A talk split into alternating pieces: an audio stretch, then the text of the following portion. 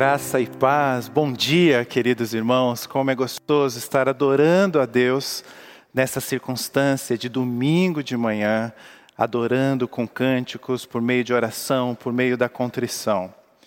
Nós vivemos tempos diferentes, já temos falado muito sobre isso. E em tempos que nós precisamos ficar afastados fisicamente uns dos outros, uma frase do evangelista Billy Sunday. Foi um grande evangelista do início do século passado. Ele era um jogador de beisebol. Depois ele conheceu o evangelho e começou a evangelizar pessoas. Uma frase dele diz assim: Ir à igreja não faz de você um convertido, assim como ir à garagem não faz de você um automóvel. Um contemporâneo de Billy Sunday, esse ainda mais famoso, Moody, né, ele é contemporâneo, um pouquinho mais velho, um pouquinho, alguma, alguns anos antes uh, de Billy Sunday, também evangelista, ele dizia o seguinte, por outro lado, eu sou como uma vasilha furada, preciso estar sempre debaixo da torneira. E é assim que nós somos, nós temos sede, nós precisamos de Deus. Se por um lado o fato de estarmos no local que eu estou agora, que nós chamamos fisicamente de igreja, ah, não me torna um cristão, verdadeiramente um discípulo, por outro lado, eu e você, nós temos a necessidade de nos reunirmos como igreja. E por que, que eu estou falando isso? É exatamente esse o motivo que nós estamos reunidos agora. Você aí na sua casa, onde você está, eu aqui no espaço físico da igreja. É exatamente por isso, por causa dessa necessidade, que a igreja existe. Eu estou dizendo isso porque hoje, oficialmente, nós iniciamos as celebrações dos 78 anos de organização da IPVM. E maio de 2020 já está sendo certamente uma data histórica nas nossas vidas. Esses 78 anos que nós celebramos no mês de maio, a, no ano de 2020 significa algo especial, porque nós vamos muito provavelmente, a, por muitos anos, se não por toda a vida, nos lembrar deste 2020.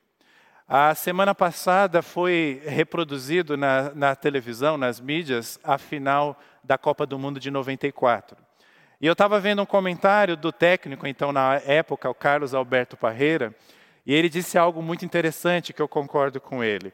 Aquele momento foi tão importante, tão histórico, que todo mundo que presenciou aquele momento se lembra aonde estava naquele dia dos pênaltis ali contra a Itália. Não é assim? Eu, eu, lembro onde eu estava, eu lembro exatamente o momento da minha vida, talvez você também. E é curioso quando nós nos projetamos no futuro e imaginarmos este momento que nós não podemos nos reunir fisicamente. Nós vamos sempre nos lembrar. Aquele maio que a igreja celebrou 78 anos, que nós estávamos como igreja reunidos em nossos lares. Por isso que eu quero vai aparecer uma imagem aí para você, eu quero anunciar o tema da nossa reflexão. É baseado na palavra de Jesus que diz: Sem mim nada podeis fazer. Você já deve ter visto essa arte rodando aí pelas nossas redes sociais, divulgando o nosso culto, a nossa celebração ao vivo. Ah, e o texto-chave para essa reflexão é o texto em que Jesus faz essa afirmação, que está aí na tela também, João 15, de 1 a 8. E é exatamente esse texto que eu quero ler com você agora, na versão Almeida atualizada. Vai aparecer na tela, mas eu aconselho você a abrir a sua Bíblia também para esta reflexão. Diz assim as Escrituras Sagradas: Eu sou a videira verdadeira e meu pai é o agricultor.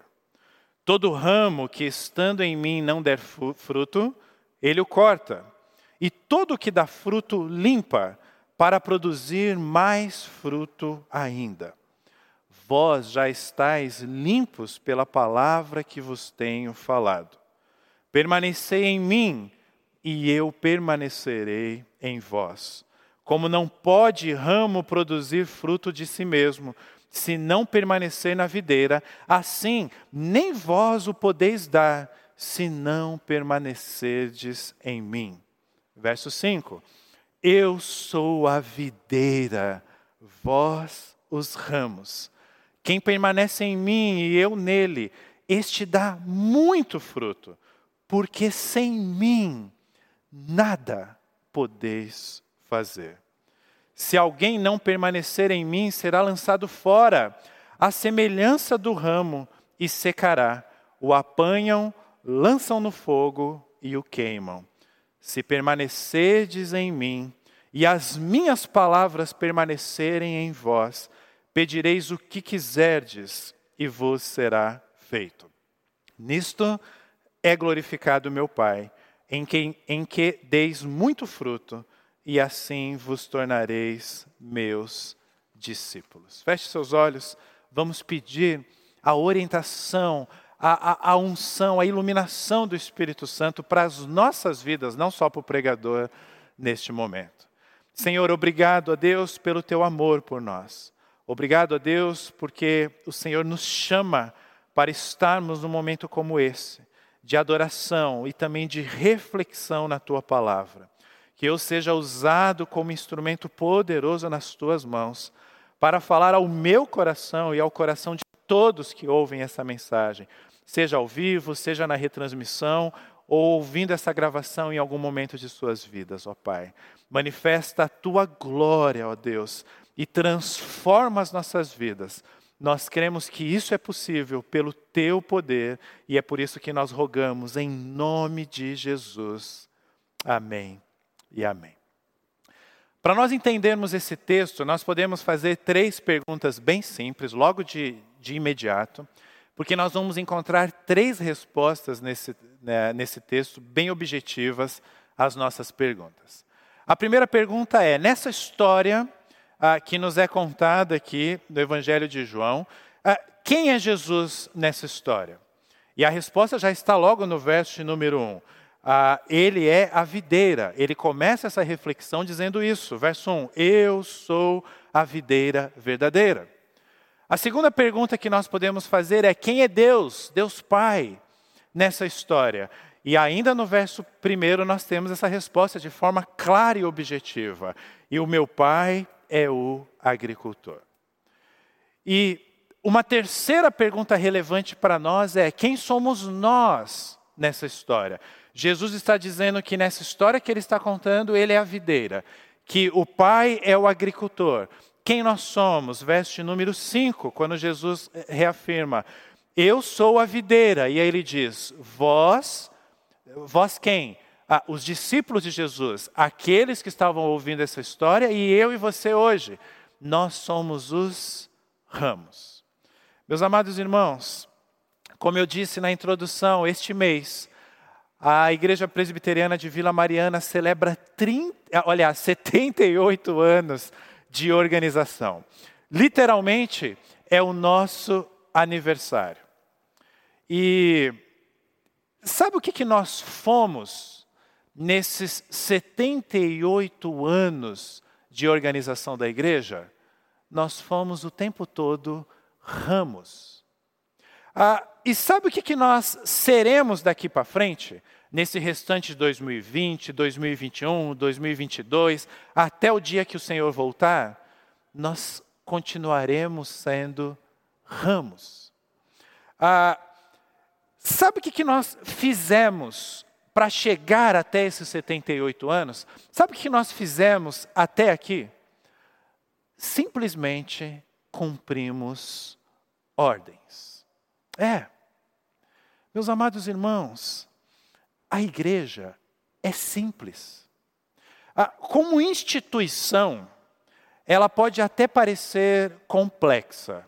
Ah, por quê? É, é, ela, é, principalmente igrejas grandes, né, igrejas que têm assim, um número de, de membros ah, com uma representatividade, ela se torna algo tão complexo que a gente às vezes leva esse pensamento para o conceito de igreja ah, na perspectiva do reino de Deus. A gente fala, nossa, igreja é algo complexo.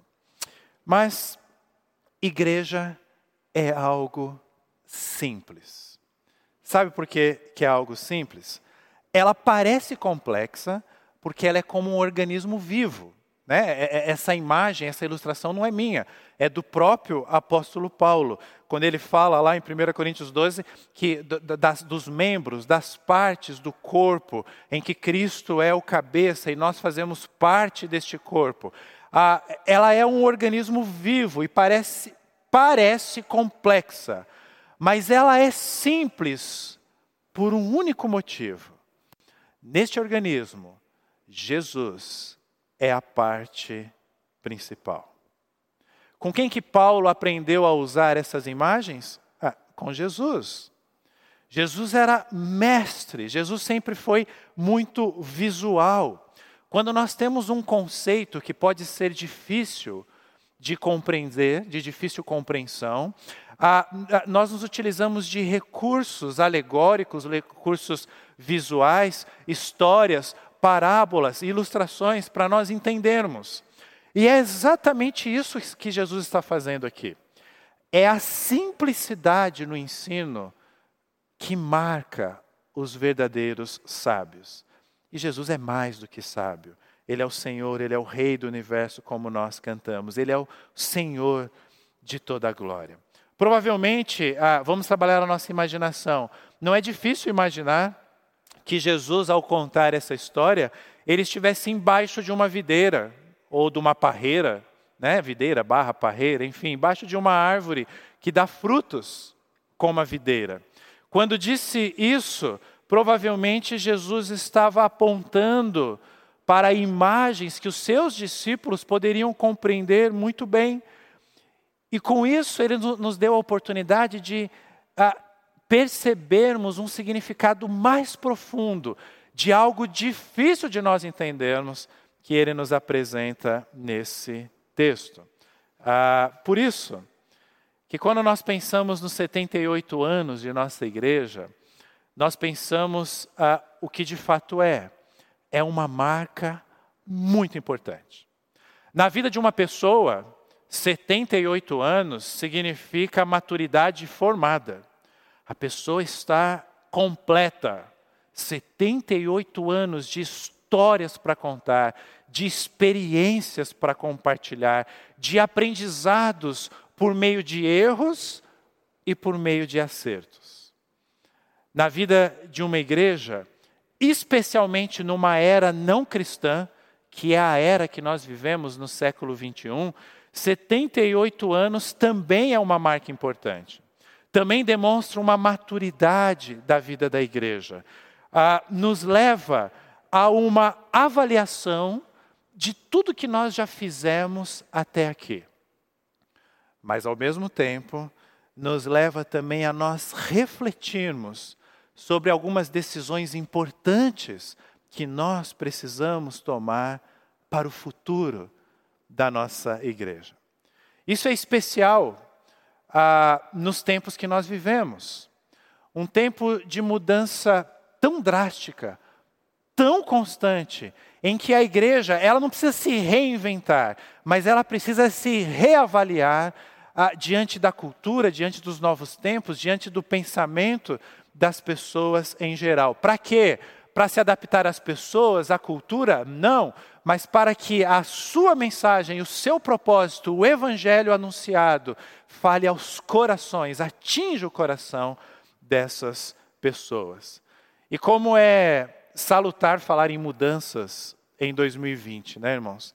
Eu estava vendo em tom de humor algumas postagens essa semana, o pessoal falando: gente, a cada ano vocês ficam falando, pior não pode ficar, pior não pode ficar. Vocês falaram em 2017, aí veio 2018, aí veio 2019, agora olha 2020, vamos parar com esse negócio de falar que pior não pode ficar. Né? O pessoal usando de bom humor diante da realidade. Nós olhamos para os tempos que nós estamos vivendo hoje e estamos diante de uma pandemia, um momento histórico olhamos para a economia do, da nossa cidade, do nosso país, do mundo, e estamos vivendo um momento histórico e dramático. Olhamos para as nossas famílias e esse contexto diferente de estarmos mais nos nossos lares, para o bem e para o mal em alguns casos. olhamos para a política. Porque o, o Brasil, ele não é amador. Né? O, o Brasil é tão especialista em crise que quando assim o mundo já vive uma crise, ele resolve assim, não, mas nós somos melhores ainda em crise. Vamos arrumar uma crise política também, sem precedentes, para a gente juntar junto com essa crise mundial e mostrar que a gente sabe lidar bem com crise. Claro que eu estou usando aqui de alegoria para falar de algo muito sério. Pessoas que hoje têm 78 anos de idade, a idade da nossa igreja, elas vivem nesse século 21 uma realidade muito diferente, muito distante da realidade da vida delas quando elas tinham 20, 30 e 40 anos de idade. Porque as mudanças são muitas e o tempo todo, especialmente nos últimos tempos que nós estamos vivendo.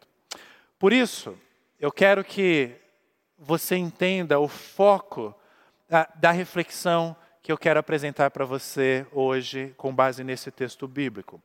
Transformações na vida da igreja sempre existiram e sempre existirão. Como diz o sábio do Antigo Testamento, não há novo, não há nada novo debaixo dos céus. Isso não significa que é fácil lidar com mudanças, com transições. A pergunta que surge ao celebrarmos 78 anos como IPVM é: como uma igreja, ao celebrar um aniversário, pode se avaliar? Essa é a pergunta. E eu respondo para você. Nós nos avaliamos respondendo a seguinte pergunta. Ela é bem simples. Eu estou me saindo bem? Ah, quando nós fazemos aniversário, nós podemos fazer essa pergunta para nós. Eu estou me saindo bem como marido, ah, como pai, como esposa, na minha profissão, no meu relacionamento com as pessoas? Eu estou me saindo bem? A pergunta que nós temos que fazer é essa. E a pergunta em si não nos traz grandes problemas, mas as respostas que nós damos a esta pergunta ah, pode nos direcionar para caminhos perigosos. Ah, quem nos apresenta isso é Tim Keller, no seu livro Igreja Centrada. Tudo vai depender, a resposta a essa pergunta vai depender do, do, do viés que você entende ser bom para uma igreja. Por exemplo, você pode dizer assim, pastor, a nossa igreja está se saindo muito bem, porque, pastor, a nossa igreja é um sucesso.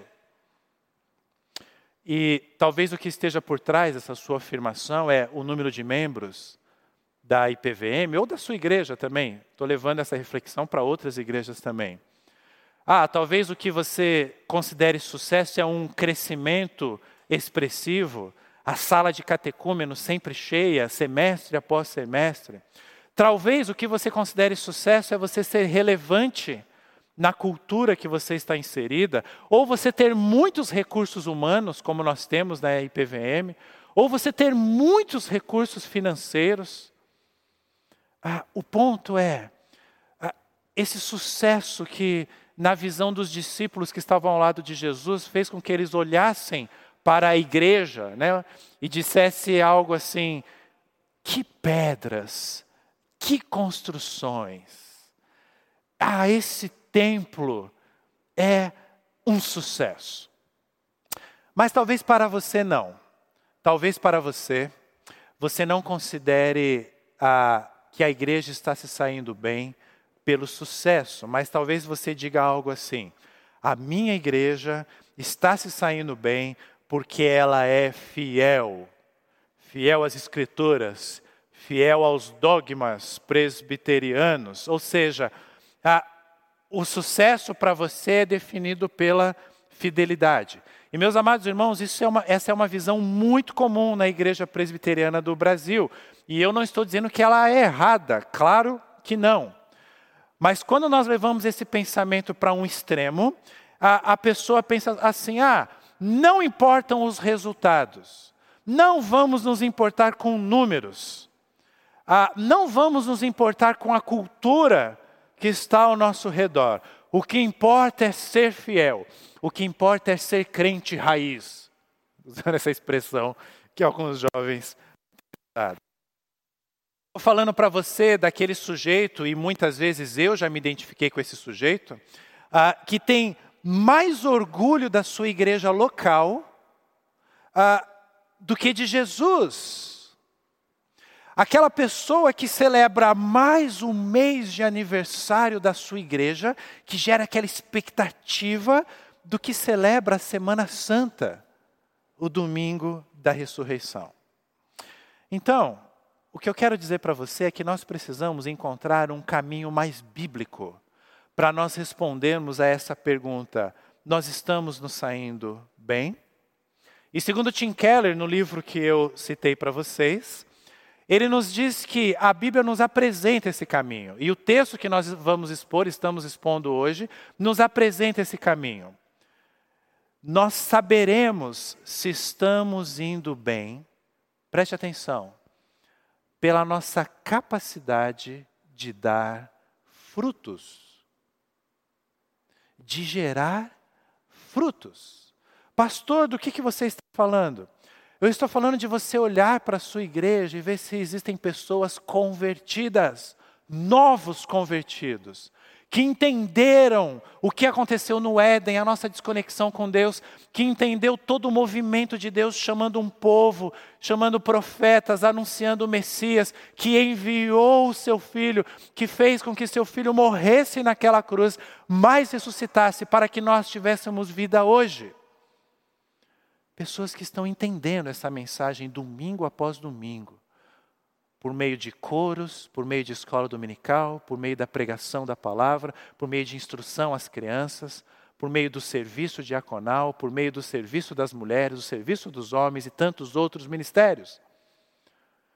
Se pessoas estão entendendo a mensagem do Evangelho e se entregando, isso significa que a tua igreja está dando frutos. E as pessoas que já estão na igreja, se elas estão tendo um caráter mais santificado, isso significa, ao avaliar a nossa igreja, que ah, nós estamos dando frutos. Se as pessoas estão realizando boas obras, ah, não para alcançar um benefício de Deus, mas como resultado de uma graça maravilhosa que Deus já derramou sobre as suas vidas, e, e, e, executando boas obras, quer em momentos de crise, como esse de pandemia, ou em momentos que aparentemente está tudo a, a, estabilizado. Essas pessoas fazem boas obras, isso é fruto e é, é da graça de Deus, de uma transformação dos seus corações. Pessoas que demonstraram ou demonstram vidas transformadas de dentro para fora isso é marca de uma igreja que dá frutos. Pessoas que você olha para as suas vidas, elas não são perfeitas, elas são pecadoras, mas você consegue identificar um amadurecimento do fruto do Espírito nessas pessoas. Não é do dia para a noite, bum, fruto do Espírito. Não, é um fruto que vai amadurecendo conforme elas se aproximam mais de Jesus, conhecem mais o Evangelho, e assim, fruto do Espírito, elas, elas têm mais amor, mais alegria, mais paz, mais paciência, mais longanimidade, mais amabilidade, mais bondade, mais fidelidade, mais mansidão, mais domínio próprio. Lá em Mateus 7, não, não precisa abrir, eu vou só citar, você pode ver depois em um momento ali, Jesus está falando dos falsos profetas. E aí é curioso que ele afirma assim, naquele contexto de Mateus 7, pelos frutos os conhecereis. Ele está falando dos falsos profetas, e aí pelos frutos deles, nós vamos identificá-los. Agora, embora Jesus esteja usando a afirmação na negativa, por uma dedução lógica, a mesma afirmação vale para os discípulos de Jesus. No, ca no caso dos falsos profetas, pelos seus frutos podres, você os reconhecerá. No caso do discípulo de Jesus, pelos frutos vivos. Este é o ponto que Jesus está nos apresentando no texto principal da nossa reflexão. Ao celebrarmos 78 anos, jamais devemos nos esquecer que na igreja, assim como em nossas vidas, o Pai é o agricultor. Verso número 1. Um, e meu Pai é o agricultor. Ou seja, vamos entender isso daqui. O controle de tudo não está em nossas mãos. O homem, o que Jesus está nos dizendo é: o homem está literalmente fora do controle. O homem está fora do controle da sua própria vida e a pandemia está aí para nos provar isso. O homem também está fora do controle da igreja que nós celebramos aniversário. Deixa eu dizer uma coisa para você. Ainda bem que o homem está fora do controle, porque nós nunca sabemos os melhores caminhos a seguir. Nunca sabemos. Então, que seja o Rei do universo, que seja o Criador de todas as coisas, que seja aquele que é todo-poderoso que esteja no controle, e não nós. Isso é graça, isso é misericórdia. Mas o tempo todo nós queremos ter o controle, desde o Éden até os dias de hoje. Agora, se por um lado, o pai é o agricultor e ele é quem controla tudo, por outro lado, olha o que, o texto nos apresenta no verso de número 5. Ele fala: Jesus é a videira e nós e, e, e, nós somos os seus ramos, né? Ou seja, eu sou a videira, vós os ramos. Presta atenção no meu ponto aqui para você dessa reflexão de Jesus para nós. É claro e óbvio que o agricultor e a videira são fundamentais. Eles são o mais importante, ou os mais importantes. Mas lembre-se de algo muito significativo que diz respeito à sua vida e à minha vida quando nós olhamos para esse, para esse texto. É pelo fruto, ou melhor, é pelos ramos que se colhem os frutos. Pastor, o que, que o senhor está querendo dizer com isso? Que sem ramo não há fruto. Ah, pensa aí num, num, pé de uva, uma parreira, ou pensa mesmo numa videira. Você já esteve embaixo de uma, né? ela, ela é como uma trepadeira, ela vai tomando espaço ali. Normalmente as pessoas colocam umas estruturas para que elas fiquem assim em cima da nossa cabeça. E ali o que cai nas nossas cabeças são os ramos. E naqueles ramos é que nós podemos colher, no caso do meu exemplo, a uva, o fruto. É claro que a planta é fundamental, é claro que o sem o agricultor aquilo não seria possível, mas o fruto se colhe pelos ramos. O que eu quero dizer para você é que nós somos parte de um processo. Foi Deus que quis assim, foi Deus quem nos fez assim. Um processo que começa com o Pai. Ele é o agricultor. Um processo que passa pelo Filho, Jesus. Ele é a videira, ele nos dá vida. E um processo que é concluído na obra do Espírito Santo em nós, que manifestamos o fruto do Espírito. Sabe por quê que é importante uh, nos lembrarmos disso ao celebrarmos o aniversário da nossa igreja, para nós nos lembrarmos a todo instante que, apesar de Deus estar no controle de tudo, apesar de Deus de fato ser o agricultor, apesar de Cristo ser a videira e sem Ele nós não podemos fazer nada, nós também somos responsáveis pela missão da igreja. Sim, ah, eu, eu, concordo com você, eu sei o que você está pensando. ah, nós somos a parte mais fraca, nós somos a parte mais vulnerável, não há dúvida disso. Nós não somos como Deus. Ah, uma criança de quatro anos, como Benjamin, meu filho, ele consegue até arrancar um ramo. Ele não consegue arrancar um tronco, uma, uma planta, uma árvore. Mas um ramo ele consegue. Um ramo é algo frágil. E é assim que nós somos. Mas ainda assim, nós somos fracos, mas nós somos chamados. Nós somos frágeis, mas nós fomos convocados por Deus para fazer parte da missão da igreja. E é isso que nós temos que lembrar ao celebrar aniversário, porque a igreja está com as portas fechadas. E eu estou olhando agora para as nossas portas fechadas. Mas, embora a igreja esteja com as portas fechadas, a igreja continua em missão.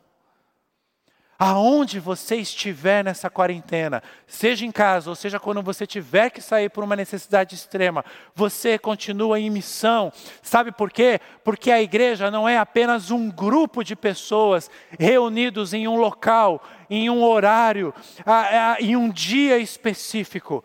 A igreja é um organismo vivo, em missão, no mundo, anunciando o reino de Deus a nossa responsabilidade é tão grande, mas tão grande, que Jesus afirma: se nós não assumirmos essa responsabilidade, nós seremos cortados fora. Verso número 2: Todo ramo que, estando em mim, não der fruto, ele o corta. Eu não sei se chama a sua atenção, me chama a atenção aqui algo curioso. Jesus fala, ele o corta. Quem é que corta o ramo de uma videira, de uma planta, de uma árvore? O agricultor. Então Jesus está apontando para uma ação de Deus, de Deus o Pai, que é o agricultor que está no verso de número 1. Presta atenção. E eu vou dar um salto para o verso número 8, para você entender exatamente o que Jesus quer dizer aqui.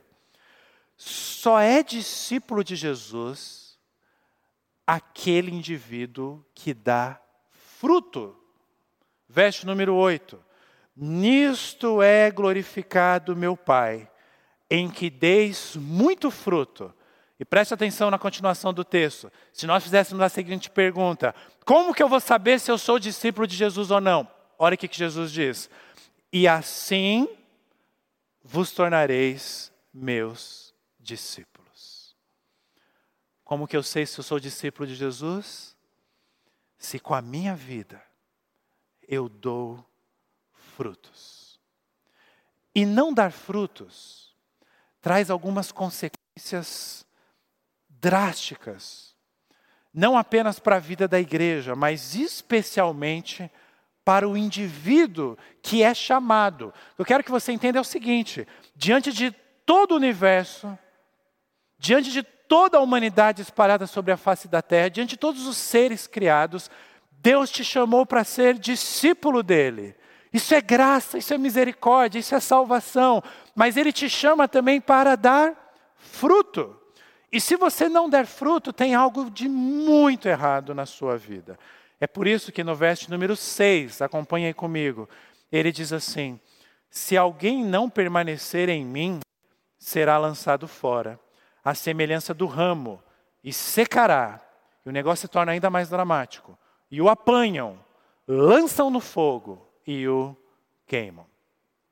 O verso número 6 está em conexão com o verso número 2, que eu li há pouco. Ele já tinha tocado nesse assunto de cortar. Agora Jesus se aprofunda nas consequências de não darmos fruto. Jesus está dizendo: olha, você vai queimar no fogo. O que, que a gente faz com aquilo que não presta mais? Nós jogamos no lixo. Ah, em sociedades rurais, isso ainda acontece em alguns locais do nosso país, não há coleta de lixo como nós temos nas cidades. As pessoas que moram ali na roça, em fazendas, em algum momento lá do dia, eles juntam tudo que não presta, todo o lixo, seja orgânico, seja o que for, e eles queimam. Jesus está falando de algo relacionado a lixo algo que não serve para mais nada. Essa semana a Gabi e eu estávamos organizando algumas coisas no ateliê dela e achamos duas agendas de telefone. Uma, desde o início do nosso casamento, eu tenho 16 anos de casado. Outra mais recente, mas também antiga. E aí nós olhamos para aquelas agendas e falamos: a gente vai guardar isso para quê? E ali tem, tinha os nomes, os telefones, os endereços escritos à mão, é, de, de centenas de pessoas que nós conhecemos. Mas fato é que esses números, esses endereços essas informações, ah, muito provavelmente, ah, mais de 90% daquele conteúdo já não vale para mais nada. E aí, sem pudor nenhum, né? É, dá uma dorzinha no coração, mas nós fomos lá e não, vamos jogar no lixo essas nossas agendas. Hoje nós temos os contatos online, a gente não precisa mais desse tipo de recurso. Perceba, o que não presta mais é jogado no lixo. Agora, ah, tem algo aqui que eu quero fazer uma correlação espiritual, porque me chama muita atenção. Jesus diz assim: e secará. Isso me faz pensar que nossos corações muitas vezes estão secos, estão longe de Deus. E meu amado irmão, minha amada irmã, meu amigo, que me ouve, que me vê, ah, o que está seco é lançado no fogo, é queimado, não serve mais. Eu repito isso constantemente com os jovens da igreja, os quais tenho mais contato. Jesus está preocupado com o nosso coração. Ele não está preocupado com o que você faz. Ele não está preocupado com o exterior. Jesus conhece e está preocupado com o nosso coração. Cuidado com um coração seco. Ah, pastor, mas ah, ah, Jesus está dizendo que o que é seco é lançado no fogo, é queimado. O que Jesus está dizendo? Ah, Jesus está falando da realidade do inferno, sim. Ai, lá vem esses cristãos falando do inferno. Ah, isso não existe. Ah, ok, se você não é discípulo de Jesus e crê e acredita que o inferno não existe. Ah, Para nós o que importa é que Jesus afirma que existe. E porque nós somos discípulos de Jesus, se ele afirma que existe, nós não temos dúvida, é porque existe. Nós confiamos no que Jesus está dizendo. E, ah, por que, que o senhor está falando de inferno, pastor? Eu te explico. Sabe por que esta igreja, a IPVM, existe há 78 anos aqui no bairro da Vila Mariana para te avisar a respeito disso. Nós não podemos fazer nada além de te avisar a respeito disso. O inferno existe. Você já nasceu condenado a viver a eternidade lá. Mas existe uma esperança, existe uma solução. É Cristo que morreu naquela cruz para que você fosse salvo, e por isso que nós usamos o termo salvação salvo da sua condenação eterna. Você estava condenado à morte eterna, mas agora Jesus te oferece a vida eterna. E mais do que isso, Ele te chama para que você dê frutos. Que frutos são esses? Anunciar a outras pessoas o destino que elas têm, o destino que elas caminham, mas a solução em Cristo Jesus. Sabe por que, que essa igreja existe há 78 anos? Para nós falarmos isso para você, domingo após domingo, programação após programação, para que um dia não nos seja cobrado por você que nós não te avisamos. A nossa esperança é que o dia que você reconhecer que o que nós pregamos é real, não seja tarde demais. Essa é a nossa esperança. Isso nos motiva a levantar todos os dias para anunciar o Evangelho com as nossas vidas.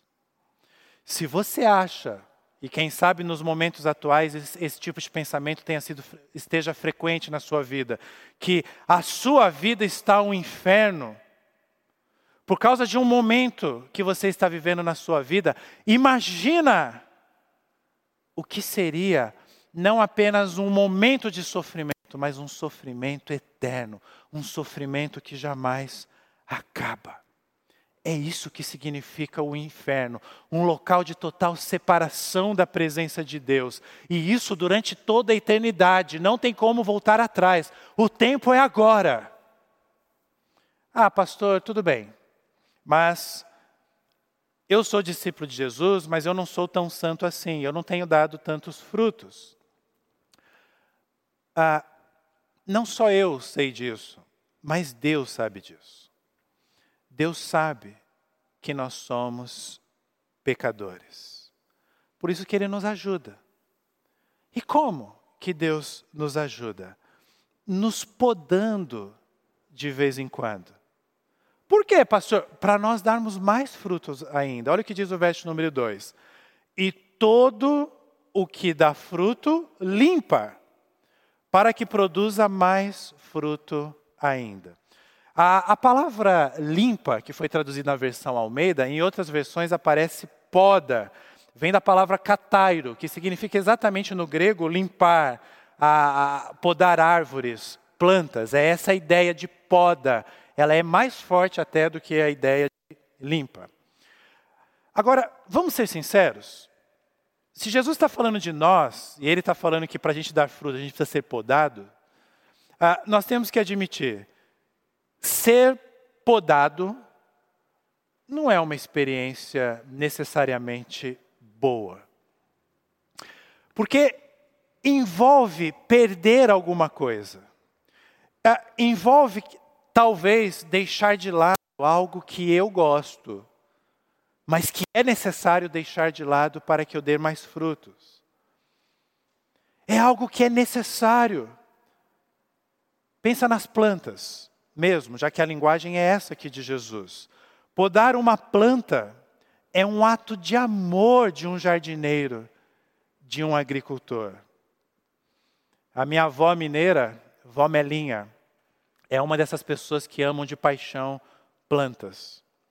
E é curioso, seja é, ela morando em um local bem urbano, ela sempre tem muitas plantas, muitos vasos, e o cuidado que ela tem.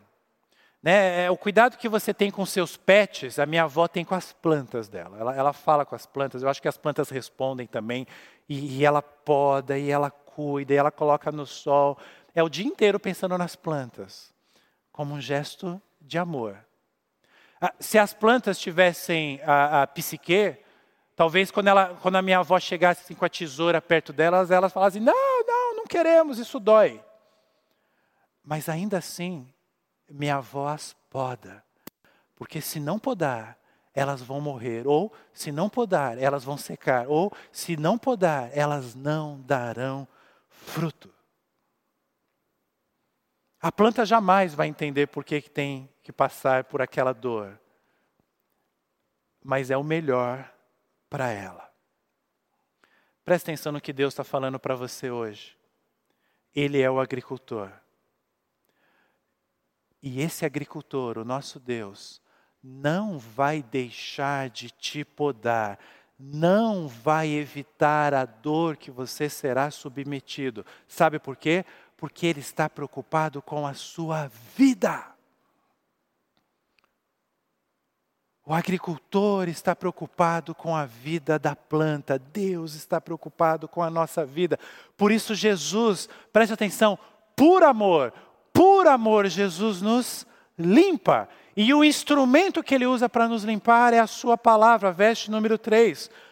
Vós já estáis limpos pela palavra que vos tenho falado. Por quê? Porque é a palavra que nos confronta, é a palavra que nos chama à mudança, é a palavra que nos chama para nós reagirmos contra os nossos pecados, para nós reconhecermos quem nós somos, é a palavra que nos conecta com Deus. Se isso não tem acontecido na sua vida, conexão com Deus, transformação, pode ter certeza, eu não tenho dúvida, que você está longe da palavra. Por isso, uma igreja só é autêntica e relevante se ensinar a palavra, tendo a palavra de Deus como a sua única regra de fé e prática. Por isso, uma igreja saudável é uma igreja simples.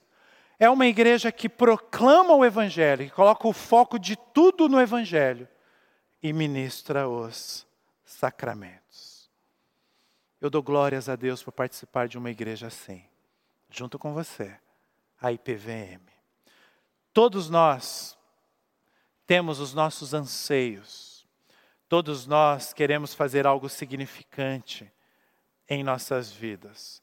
Todos nós temos o anseio de participar de algo que traga diferença na vida de pessoas. Eu já falei isso para vocês em outras oportunidades.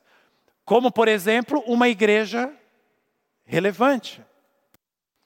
Mas o que muitos de nós muitas vezes nos esquecemos é que nenhum de nós pode dar fruto por si mesmo.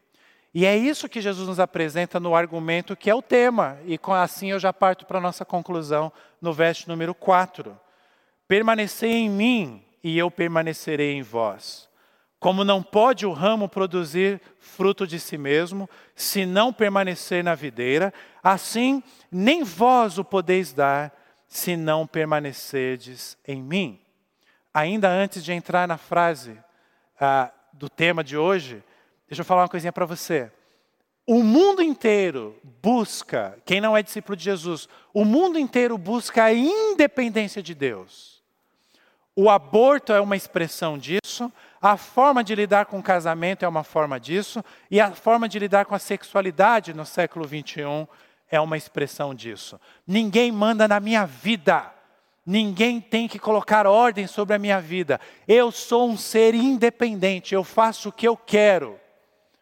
Enquanto o mundo clama por independência de Deus, os discípulos de Jesus descansam na dependência do Senhor. Para dar fruto, esse é o argumento de Jesus é necessário permanecer na videira. Para dar frutos individuais e para darmos frutos como igreja. E aí nós chegamos no verso número 5, em que ele traz a frase tema: Eu sou a videira, vós os ramos. E ele reforça o pensamento do verso número 4. Quem permanece em mim e eu nele, este dá. Perceba que Jesus não fala só frutos, Jesus fala dá muito fruto. E aí vem o, o, o depois do ponto e vírgula, né? Porque sem mim nada podeis fazer. É aqui que mora o grande problema de nossas vidas como discípulos. Nós vivemos uma cultura que nós somos incentivados, em que nós podemos fazer qualquer coisa, não há limite para os nossos poderes. O discípulo de Jesus, ao contrário, ele tem que conviver com uma realidade do reino apresentada, a verdade verdadeira, como dizia Schaeffer, de que sem Jesus eu só não teria feito tudo que eu já fiz da minha vida até hoje, como eu não conseguirei fazer mais nada em todos os âmbitos da minha vida. E discípulo de Jesus, se você não entender isso, você vai sofrer muito. Porque você vai viver o lema de uma sociedade que acha que são super-heróis, que acham que tem o controle sobre tudo. E você vai sofrer porque você é discípulo de Jesus, ele te chamou para um outro caminho, mas você está insistindo nesse caminho. Não, eu consigo, eu vou. E, e, e, isso também como igreja. Não, a gente como igreja temos que fazer isso, temos que fazer aquilo, temos que fazer aquilo que está acontecendo naquela região do mundo, naquela região da cidade. Não temos, não. A não ser que Jesus nos chame para fazer. Porque sem Ele, não podemos fazer absolutamente nada. essa afirmação de Jesus não significa que nós somos robôs. Pelo contrário, Cristo nos liberta. É esta que é a mensagem do Evangelho. Ah, tanto que ele fala no verso 7, ah, vai aparecer na tela para você, que nós até podemos pedir para ele o que nós quisermos. Olha aí. Ah, se permanecerdes em mim e as minhas palavras permanecerem em vós, pedireis o que quiserdes e vos será aceito. Presta atenção. É, não é que Jesus está se apresentando como um gênio da lâmpada. Falou, ah, agora você encontrou o gênio da lâmpada e você tem três pedidos. No caso de Jesus, mais pedidos. Não, não tem nada a ver com isso. Jesus não está falando de satisfazer meramente os nossos pedidos. O que nós precisamos entender é o seguinte: quando nós permanecemos na palavra de Deus, os nossos pedidos ficam em maior sintonia com a vontade de Deus para nós. Os nossos pedidos serão melhores pedidos. E aí é claro que Deus irá sempre nos atender. E mesmo se por causa do pecado nós escorregarmos os nossos pedidos, por amor, Deus não nos atenderá. Como, como um filho que pode pedir algo tolo. Imagine o Benjamin chegar diante de mim e pedir algo, ele está pedindo, mas eu sei que aquilo que ele está pedindo vai prejudicá-lo demais. Vocês acham que eu vou dar? Claro que não. Deus também age assim com as nossas vidas. O foco do Senhor é o melhor para nós, é darmos frutos. Essa é a mensagem daquele famoso texto de Romanos 8, 28. Todas as coisas cooperam para o nosso bem. Ah, cooperam para o nosso bem supremo. Qual é o nosso bem supremo? Darmos fruto enquanto estivermos aqui. E o nosso bem supremo é a salvação eterna, a vida eterna em Cristo Jesus. O nosso bem supremo, todas as coisas cooperam. Você pode pedir o que quiser, que eu atenderei. Aponta para levar a nossa reflexão para algo que diz respeito à nossa eternidade. Talvez isso explique por que que alguns dos seus pedidos em relação à igreja podem não terem sido atendidos nesses 78 anos de história. Também é relevante lembrarmos que um ramo precisa estar maduro para dar frutos. E nós não estamos falando de idade, nós estamos falando de maturidade cristã. O discípulo de Jesus, quanto mais ele caminhar no Evangelho, quanto mais ele se aproximar da palavra e do Deus da palavra, mais ele vai amadurecer e, consequentemente, dar fruto. Como que eu concluo? Quem é a IPVM? A IPVM somos nós. A igreja somos nós. A pergunta a ser feita ao completarmos 78 anos é: temos dado frutos? Temos dado fruto? A resposta não passa pela instituição igreja, mas passa especialmente pelas nossas vidas. Eu tenho que perguntar para mim: eu estou com Jesus? Se a resposta for sim, sim, eu estou com Jesus, surge uma segunda, uma segunda pergunta. Joia, eu estou com Jesus, mas eu estou dando frutos? Se a resposta for não, cuidado. Jesus afirma que pode cortar quem não dá fruto. Mas se a resposta foi sim, se prepara. Porque Jesus vai te podar. Mas fique tranquilo, é para seu bem. É para você dar ainda mais frutos. Certamente a IPVM tem dado muitos frutos em sua história. Mas uma reavaliação de nossas vidas da nossa dependência de Jesus, do sem mim nada podeis fazer, sempre será muito relevante. Nós estamos unidos como ramos à videira que é Jesus. O agricultor está cuidando de nós. Nós estamos unidos a Jesus, unidos uns aos outros, mesmo em tempos de quarentena. Porque nós somos a igreja da IPVM. Nós somos cuidados pelo agricultor. E Jesus, que é a videira, está te chamando hoje. Ou para você fazer parte desta árvore, você que está distante da videira, Ele está te chamando hoje para isso. Ou para você voltar a dar frutos. Perceba uma coisa: a sua eternidade dependerá da resposta que você dará a este chamado de Jesus hoje. Então, nesse mês de maio, celebre tudo que a IPVM já realizou para a glória de Deus. Mas, ao mesmo tempo, participe de tudo que a IPVM ainda vai realizar este ano e nos próximos anos, para a glória de Deus. Neste processo, jamais se esqueça das palavras de Jesus. Eu vou até colocar a arte de novo aí para você ver. Jamais se esqueça das palavras de Jesus. Sem mim, nada podeis fazer.